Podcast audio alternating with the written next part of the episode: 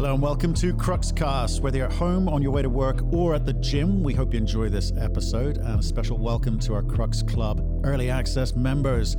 You can learn more about that at crux-club.com. Enjoy the podcast. Good afternoon and welcome to Crux Investor. We're, here we are today with Justin Huhn, and we're going to be talking to him about the events of this week. Been another highly interesting week in the world of uranium, hasn't it, Justin? Very interesting week. Yeah. How you doing, Matt? Good to talk to you as always. Not too bad. Not too bad. It's um, we, we should. I, got too excited. I got carried away. I wanted to get get into it. But yes, the pleas- pleasantries. The pleasantries are. It is a balmy day here in the UK. So balmy that uh, moments ago I had to come in because my feet were getting cold. We're sort of dizzy heights of 15 degrees. What, what about you?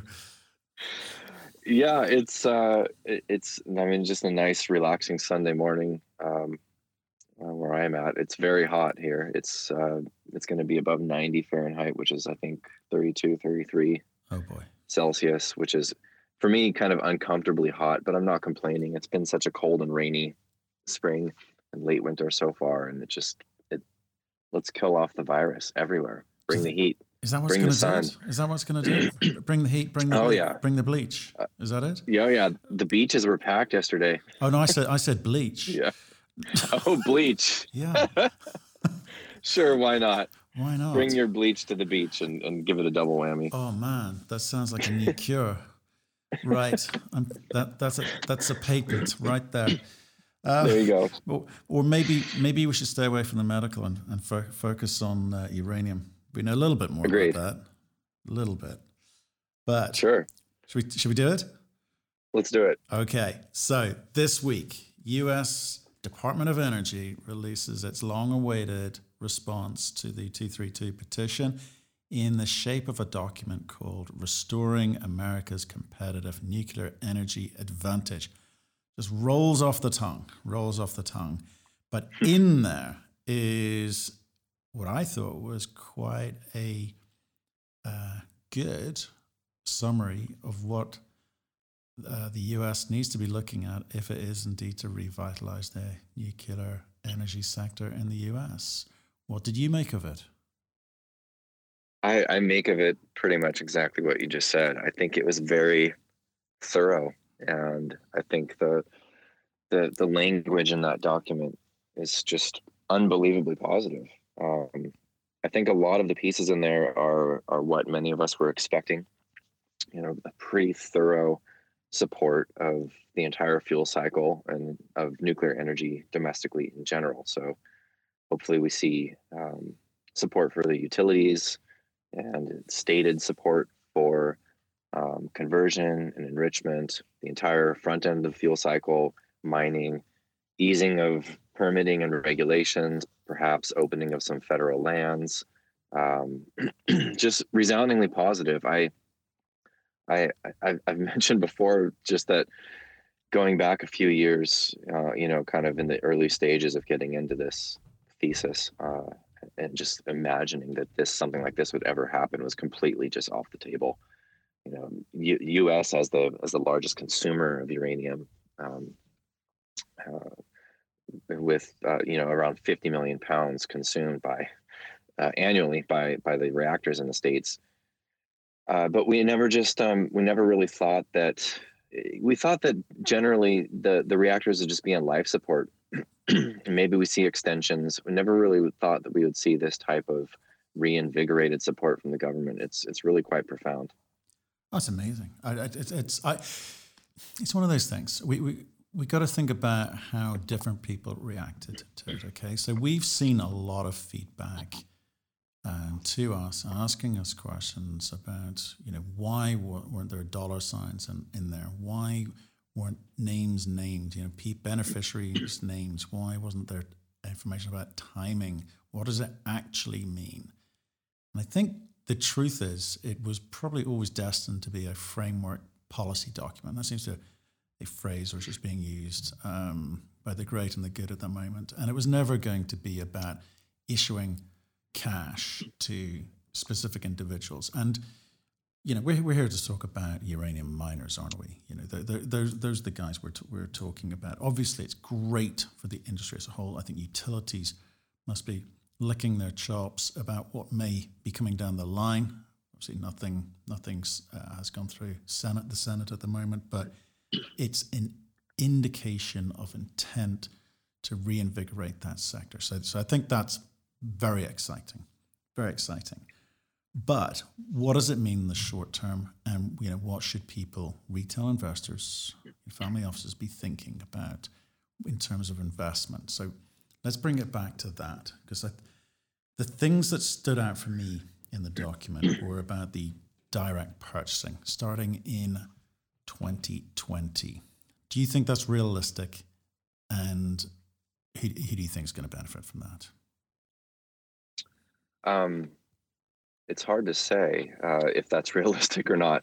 Uh, you know, a few months ago, we saw that it was in the budget proposal for 2021 mm-hmm. for there to be 150 million dollars per year to purchase domestically mined uranium.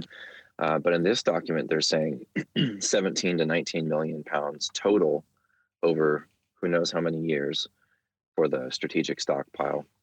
Presumably um, 10. They, they must be over the 10. Presumably 10, right? right? Right, which is what we were hearing eh, that it would be 1.5 billion over 10 years. That was the proposal yeah. um, that was related to the 2021 budget, you know, which is yet to be voted on, to my understanding. Um, you know, and everything in this, as you called it, policy document, will still need congressional approval, which is why I think that there probably were was lacking in hard numbers. Mm.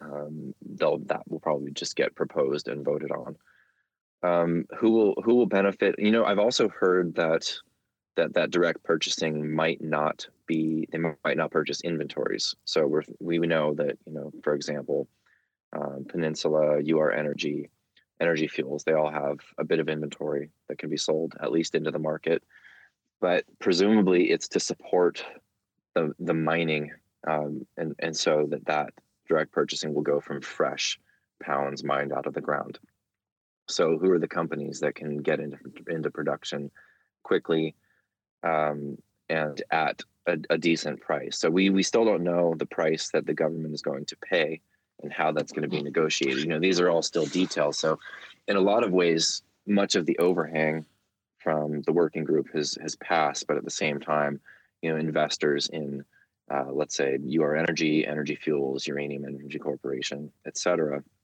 still don't have those hard numbers of how exactly these companies are going to be affected by this by this policy if and when it's voted in.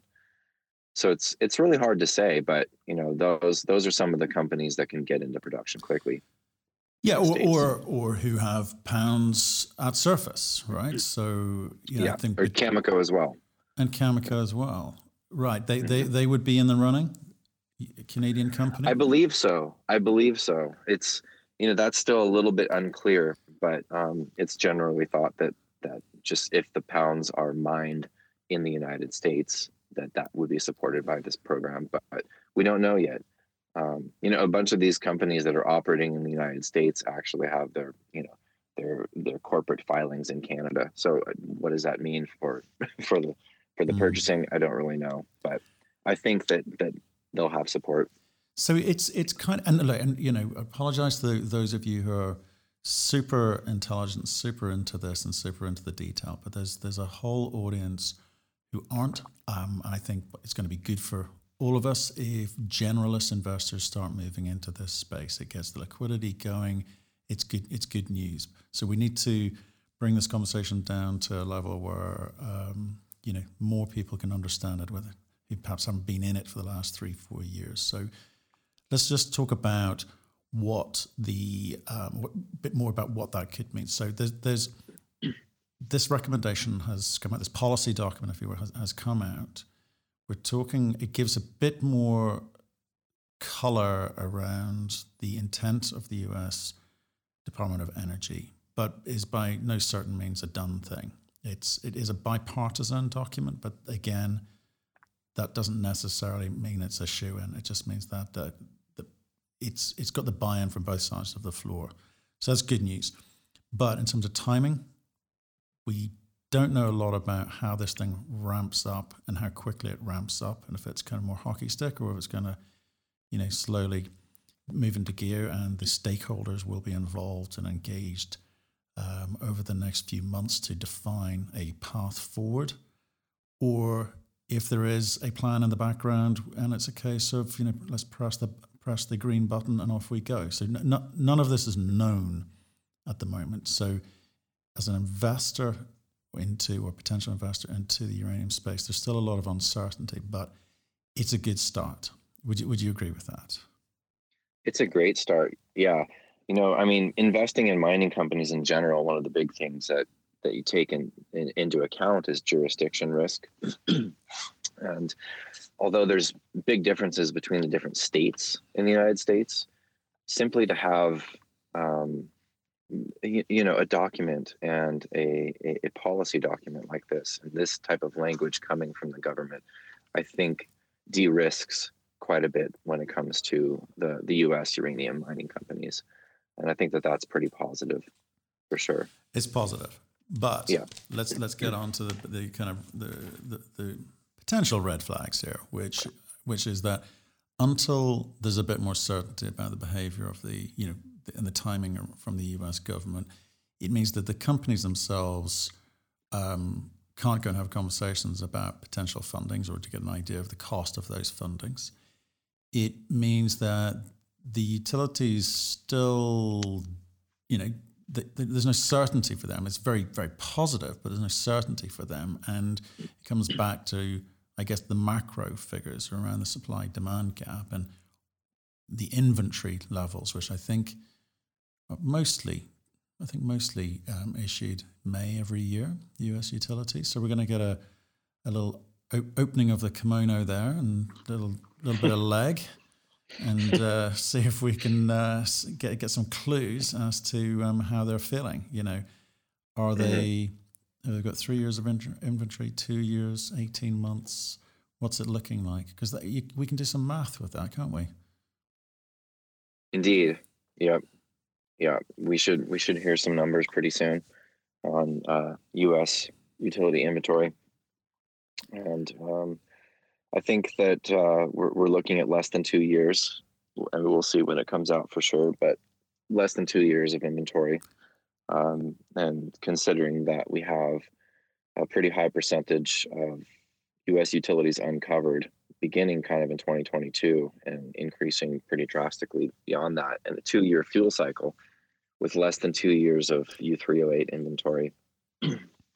um, we're expecting utilities to, to come to the contracting table very soon. And from what I'm hearing so far, utilities, generally speaking, are not yet believing this move, um, which I think a lot of investors as well. So we're we're seeing you know a, a pretty nice move in the spot market up about 35% in a month which is pretty amazing. We're now at 33 above $33. Um, I think we'll see the long term price adjusted up pretty drastically at month end. Um, not holding my breath there, but that's what I'm hearing. And um, but this move has been basically entirely producers buying Cameco and to some extent Orano and traders. So you've got carry traders that have promised pounds out into the future through carry trade contracts who are covering buying those pounds to actually deliver, seeing that the price is rising. They don't want to get caught further short than they already are. And then other traders not engaging in carry trade, but just buying pounds off of the open spot market to sell back into the market in the future, presumably at a higher price.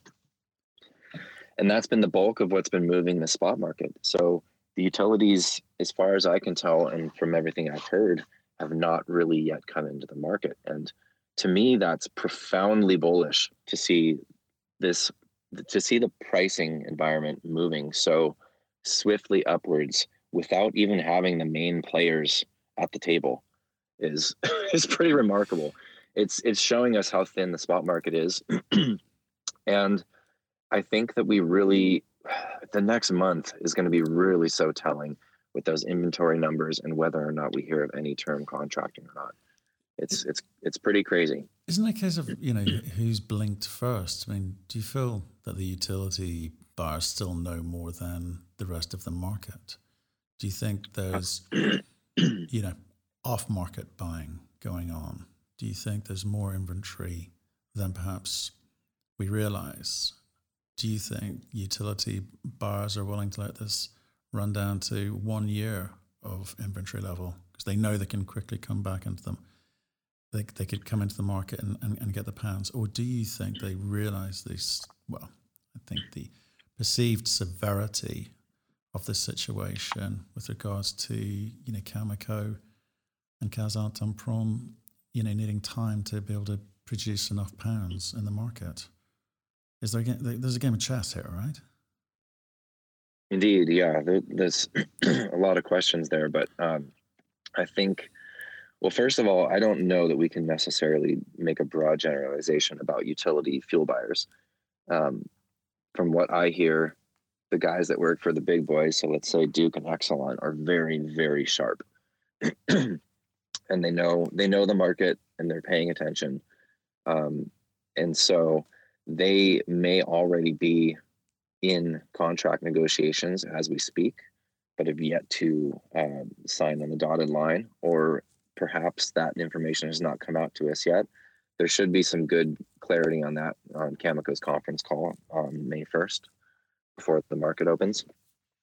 So, but I but to answer the other questions, I, I don't think that uh, utilities generally know more than what uh, some of us know who are tracking the market quite closely.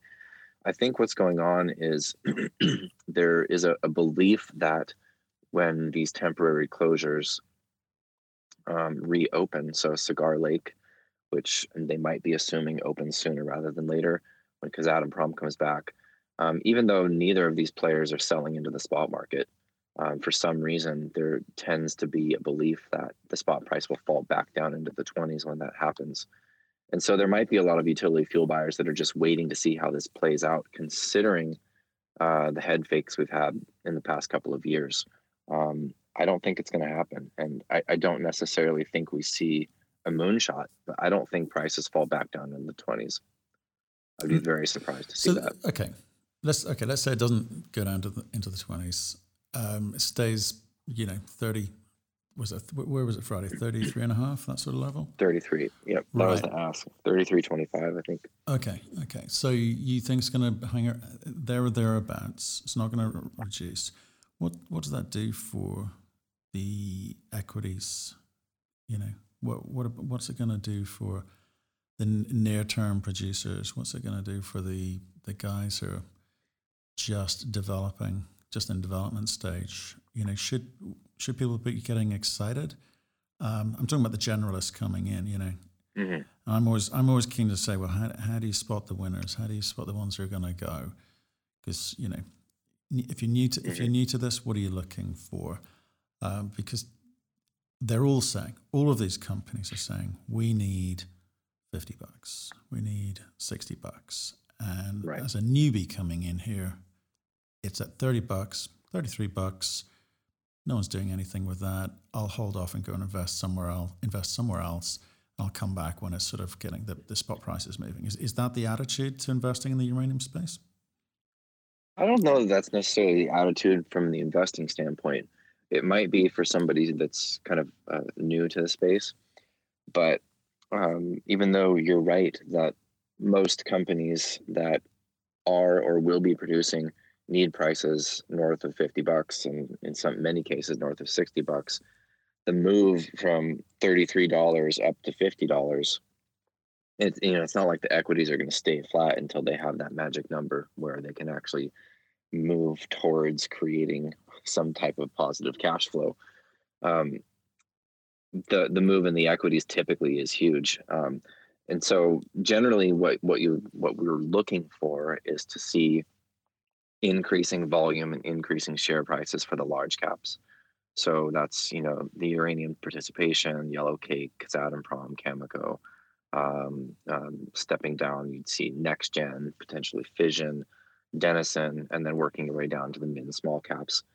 Um, so there's a lot of people that that ask me. I get to ask this frequently. You know, should we be investing in the large caps first because they're going to move the most with institutional money and rotate that into the small caps? And I never really feel like I have a great answer for that because while I agree that that is what will happen, and I, I think I think the impetus to invest in the large caps has more to do with um, reduced volatility and higher liquidity for larger investments rather than trying to grasp the bulk of the biggest move. Because the small and mid caps they they move so much on such a smaller amount of money. So you can have you know millions and millions of dollars flow into Cameco and get a couple percent move. And you can have five thousand dollars flow into a flow into a small cap and have it jump up 10% so it's in if you're okay with that lack of liquidity and you're not trying to trade in and out and you see this as a more of a mid to long term play um, it's very hard to say whether or not you should go for a small mid cap or large cap as far as the investing is concerned. I think everything is going to move and if you look at um, just look at weekly charts for everything in the space and every single uranium stock has had a v-shaped recovery kind of at least to the pre-crash levels but some of the strong ones are at 52 week highs if not all-time highs right now um, so it's generally speaking the rising tide i think is going to lift all ships and a long answer to your question uh, that move in uranium price getting from where we are to where we need to be to incentivize uh, care and maintenance mines to, mines to come on at the least, regardless of of bringing on greenfield projects or development projects. Moving the equity should be massive. Yeah, yeah, I think that, I think that's fair. Here's another question. Talking about of questions which are thrown at us, and I, you know, we do we do go back and we answer everyone, and but sometimes questions keep coming back, and this is one which keeps coming back, which is to do with the the price of uranium. We obviously we know it's and we'll maybe conversation later, later today or another or another call, which is around the difference between and the correlation between spot price and term price. But the question we're asked is, in fact, sometimes it's phrased very peculiar. It's like I have heard. So you, you know you're in for a good one when it's when it's I have heard. I have heard that Kazatomprom and Cameco have agreed to keep the price down at around 40 bucks because that suits them and it stops new entrants coming into the market. So I'm going to give you the challenge of explaining why that is or is not the case. Great question. Mm. Uh, challenge accepted. Um, Uh, I, I have not heard that they have actually made that agreement, but I have heard much speculation on that. Um, I would tend to agree that maintaining market share is something that both of these companies are very likely interested in. And if, let's say, they allow the price to get away from them um, and shoot up in, in, a, in a spike environment to the point where new projects come online, or even some of the higher cost care and maintenance mines, so let's say like Paladin's, Langer Heinrich, um, they start to lose a little bit of market share. Um, assuming that we're not in a massively huge high volume contracting cycle where everybody wins. So um, I'm I'm actually we're we're speaking on a Sunday. I'm going to release a just a free newsletter later today where I'm talking about kind of these two potential outcomes. And uh, that's in completely related to what we're talking about here with market share and price environment. Um, I think that they do have a vested interest in maintaining market share, and we get prices in, let's say, the forty to fifty dollar range. I think that there's a lot of pounds that Kazatomprom and Cameco, and then to some extent Orano and Uranium One would be willing to contract at that price. Um, whether or not that caps the spot price, I don't know. Um, we're just going to have to see how it plays out. And I really think a lot of it has to do with um, how the US utilities uh, play this, how soon they come to the contracting table. So if they essentially kind of sit on their hands for another six to eight months, um, maybe we see a contract signed here or there. Um, maybe we see a little bit of spot price, uh, spot market action from the utilities, um, and but we don't really see that volume come in on, on, the term contracting side, and they wait, let's say, till Q1 2021, which to it, from what I can tell is starting to get into a dire situation for some of the US utilities that are uncovered in 2022 with minimal inventories. I think then we could see uh, a very quickly rising price environment that could that has the potential of the price getting away from Cameco and Kazatomprom maintaining that market share. But if they start to come in soon and we start to see the beginning of a legit contracting cycle, let's say in the next six months, we could see that price rise up into, let's say, 40 ish spot, 50 ish term, and it could chop around there for a while. Um, I think that's kind of a, a second way that we could see this. And, you know, for, with for me as a investor or speculator in the space, I don't really care which one those, those which one happens. Obviously, a sooner price spike would be, uh, uh, you know, like the last bull market was insane, and I I don't think anyone who's in the industry wants to see that happen. I'd rather see a healthy, um, sustained rise, um, in you know, to incentivize production and maintain uh, a somewhat healthy market. But I just don't know which way it's going to play out we're really going to have to see how the U.S. utilities act in the next six months. I think I think that's right.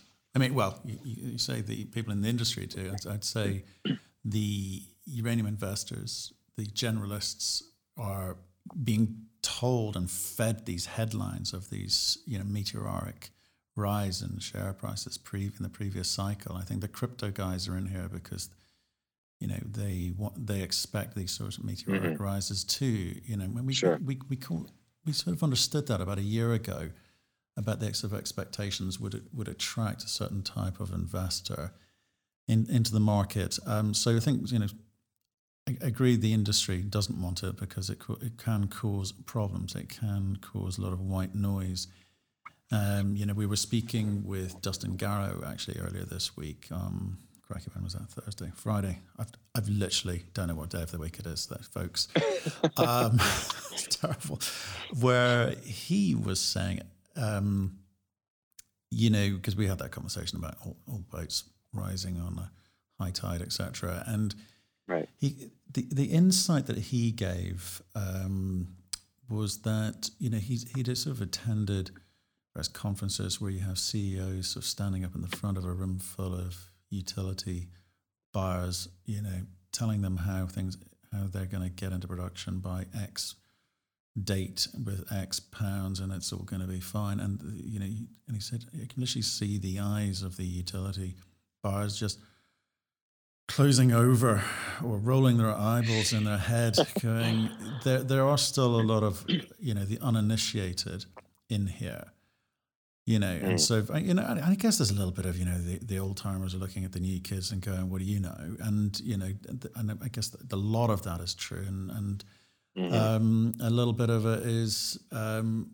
well, you know, let me tell you how it's done, Sonny. So, um, but but it does make you sort of stop and think about the way that the utilities go about buying and the comfort that they need to be able to put these contracts in place, because you know a lot of these companies, it's not just obviously as we know, and I said we'll talk about it another time, it's not just about spot. It's you know, but it spot does is the kind of um, the emotional bit of the the sentiment that people sort of buy into. It's the quick, ready reckoner. It's the visible bit. You know, you don't get to look at every day if you're a retail bar. You know what's going on in the term market. What what are the terms? You know, it's, it's a much slower moving data point. So spot is important, but the industry as a whole is generally built on on, the, on these term contracts, and, and these can be all sorts of colors and structures and bells and whistles. But you know, essentially, it's based on a on a um,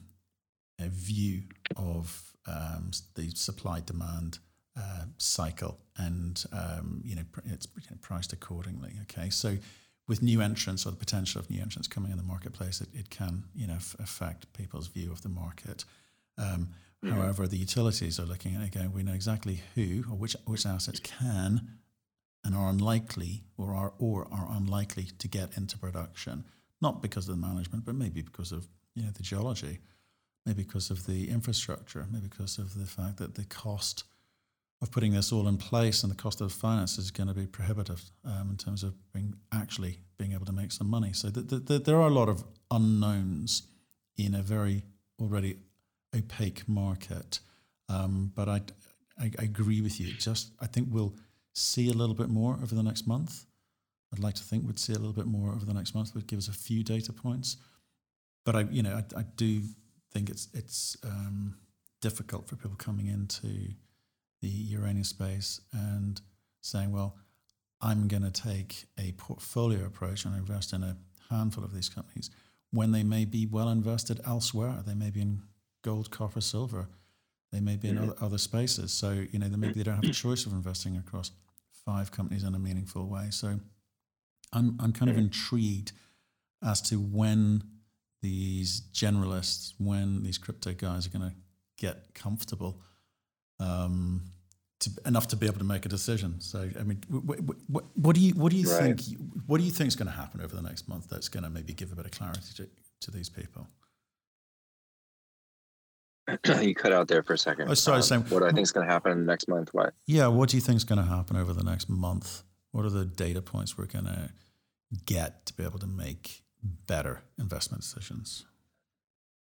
Well, we've got Cameco's conference call on Friday, mm-hmm. um, May first. Uh, um, be doing like a actually with um, FTMIG, the uh, Follow the Money Investment Group, and Terry Papineau and um, Andrew Weekly going to do a like a follow up post game uh, post game chat on Discord um, that should be interesting. Mm. Um, so we should. I think there's going to be a lot of investing ears uh, listening to that call. Mm-hmm. Probably a lot of big money wanting to know exactly what Cameco's thinking. That's going to be a really big event in in the space. Um, we have the U.S. utilities inventory reported. We generally think that's going to be in the low 90s uh, million pounds, less than two years inventory. We'll see. um, we'll have the month end uranium prices reported by UxC and TradeTech, um, uh, which everyone will be watching to see. Um, well, what's going to happen to the conversion price and the UF6 price with the closure of Port Hope? Um, how is SWU moving? Did SWU's kind of gone sideways for a few months after making a good move up over the past 18 months? Is that started to move again, which is the cost of enrichment? And more importantly, the term contract pricing. Will the price reporters actually start to give a more honest and realistic reporting to the term price? I think that we're going to see something positive there. Um, so those are some data points that we'll be seeing. I fully expect, let's see, in the next 30 days, I think we'll be north of 35 spot and I think we'll probably be in the high 30s term. and um, I believe that um, if we see the broad market uh, weaken, so the Dow or the S and P fall, and spot sort of languishes on the day or the week that happens, we could see a little bit of a pullback. Um, your uh, uranium equities have had like a pretty strong five to six weeks, almost straight up. A couple of bull flag um, consolidations. But um, so we could see a little bit of a dip, a little bit of a rest. But if spot just keeps chugging and the broad market stays at least flat, I think we're going to see the equities continue to run. And um, you know, I just I, I, keep getting emails and Twitter direct messages saying, "I feel like I'm late to the game. I missed the bottom." And I just say like, weekly charts. Look at weekly charts, at least weekly charts, if not monthly, and you'll see how you're so damn close to the bottom. Um, it's unbelievable. And this is this is a minimum three years, probably a five plus year uh, market. And so, if you're listening to this and you haven't bought yet, I guarantee you you're you're so darn near the bottom that um, you know don't stress too much about entries because in hindsight you're going to be pleased. I think with with entries in this range. I, I absolutely agree with that. This fascination with you know hitting the perfect bottom, it, it does not exist. Neither does hitting the perfect cap. You know, you if you're there or thereabouts, and you feel that the long term view is positive, get in now. Now's the time. Um, yeah, because I, you know, it's it's it's interesting. I, I was sort of thinking about this before the before we got on the call, because it's kind of felt like sort of two or three years of like highway hypnosis. Do you, do you know that um, feeling where you're sort of going along journey and you arrive at the other Right. end and you don't quite know how you got there. That, that's been Yeah. uranium uranium investing Right. for the last three years, right? You just, there's you've Yeah. got this partial or complete amnesia to, to what just happened. But I think it feels like we're getting close, and I think people are are waking up. The hypnosis uh, effect is, is is wearing off, and we're having to kind of wake up and read the signs. And I think a lot of the signs are here, more so than this time last year. More so than this time last year. You know, we we just got into the uranium space properly Totally. just over a year ago, and we were just you know looking at this kind of bizarre scene, um, Yeah. bizarre statements, um, bizarre enthusiasm. I mean, almost anarchic enthusiasm. And, you know, people are going with def- defending their position to the hilt without much data. But I think I think we're here, so that so that's good news. Um, Justin, Mhm. I need a favor from you. Okay. I am speaking to Bill Sheriff this week, and you know Nice. a lot about one of his companies. What can you tell me? Give me some clues. Give you give you some clues about Bill Sheriff. Bill Sheriff's co- company, yeah, where, where I'm talking to. I, I want to know what should He's I, the what should I CEO of Encore Energy. exactly, and I've seen in your in your newsletter, uraniuminsider.com, Actually, He's- he's not CEO. He's director. He's director. My God, that Dennis Stover, CEO. Yeah. okay. I need I need I need Um, to know what you know. I really like Bill. I, I think Bill is one of the sharpest people in the industry. Um, Bill and uh, some of the members of the current team at Encore, they um, they created um, energy metals during the last market. His timing was unbelievable, and energy metals went from uh, I think it was a 1.7 million dollar market cap in 2004, if I recall correctly hmm and they sold for 1.8 billion to Uranium One in 2007. Um, it was just, it was, you know, we all hear the story of Paladin, um, and but Paladin was not the only one to to do what what they did.